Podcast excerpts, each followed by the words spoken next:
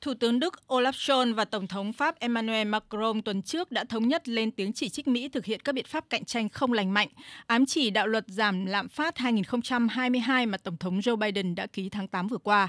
Theo đó, thì Mỹ sẽ cắt giảm thuế và trợ cấp năng lượng cho các công ty đầu tư trên đất Mỹ, đồng thời khuyến khích người tiêu dùng mua hàng Mỹ khi chọn xe điện. Động thái ảnh hưởng đến ngành công nghiệp xe hơi lớn như Pháp và Đức.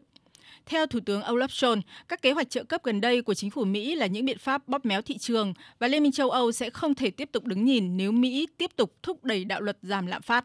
Hiện cả hai nền kinh tế lớn nhất của châu Âu đang cân nhắc áp dụng các kế hoạch khuyến khích tương tự Mỹ để tránh cạnh tranh không lành mạnh hay mất các khoản đầu tư. Trả lời trên kênh truyền hình France Tổng thống Pháp Emmanuel Macron đã đưa ra cảnh báo. Chúng ta cần đạo luật mua hàng châu Âu giống như Mỹ. Chúng ta cần dành trợ cấp cho các nhà sản xuất châu Âu của chúng ta. Chúng ta đã có quan điểm chung thực sự về chủ đề này. Chúng tôi đã có một cuộc thảo luận rất hiệu quả. Trước đó, Thủ tướng Đức Olaf Scholz cũng công khai cho rằng Liên minh châu Âu sẽ phải thảo luận sâu sắc về đạo luật giảm lạm phát với Mỹ. Lạm phát hiện nay đang vượt quá ngưỡng chịu đựng của bất kỳ nền kinh tế nào. Chúng ta không thể ngồi im mà không làm gì. Tôi tin rằng chúng ta cần phải thống nhất hành động. Không thể một quốc gia riêng lẻ nào có thể thực hiện một mình. Đó là lý do chúng ta cần phải thảo luận với phía Mỹ về đạo luật giảm lạm phát.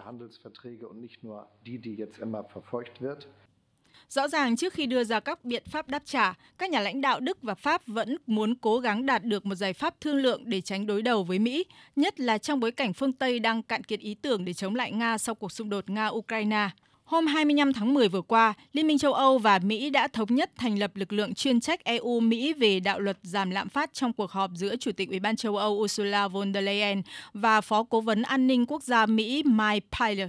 Dự kiến trong ngày hôm nay, Bộ trưởng Thương mại Liên minh châu Âu và Mỹ sẽ có cuộc họp không chính thức tại Cộng hòa Séc để thảo luận về nội dung này. Hiện phía Liên minh châu Âu vẫn đang cân nhắc ý tưởng của Tổng thống Pháp về một đạo luật tương tự như đạo luật giảm lạm phát của Mỹ. Song nhiều chuyên gia cho rằng, trong thời điểm cận kề khủng hoảng hiện nay, Liên minh châu Âu nên cố gắng đối thoại, tránh một cuộc đối đầu thương mại, trong đó bao gồm cả Mỹ.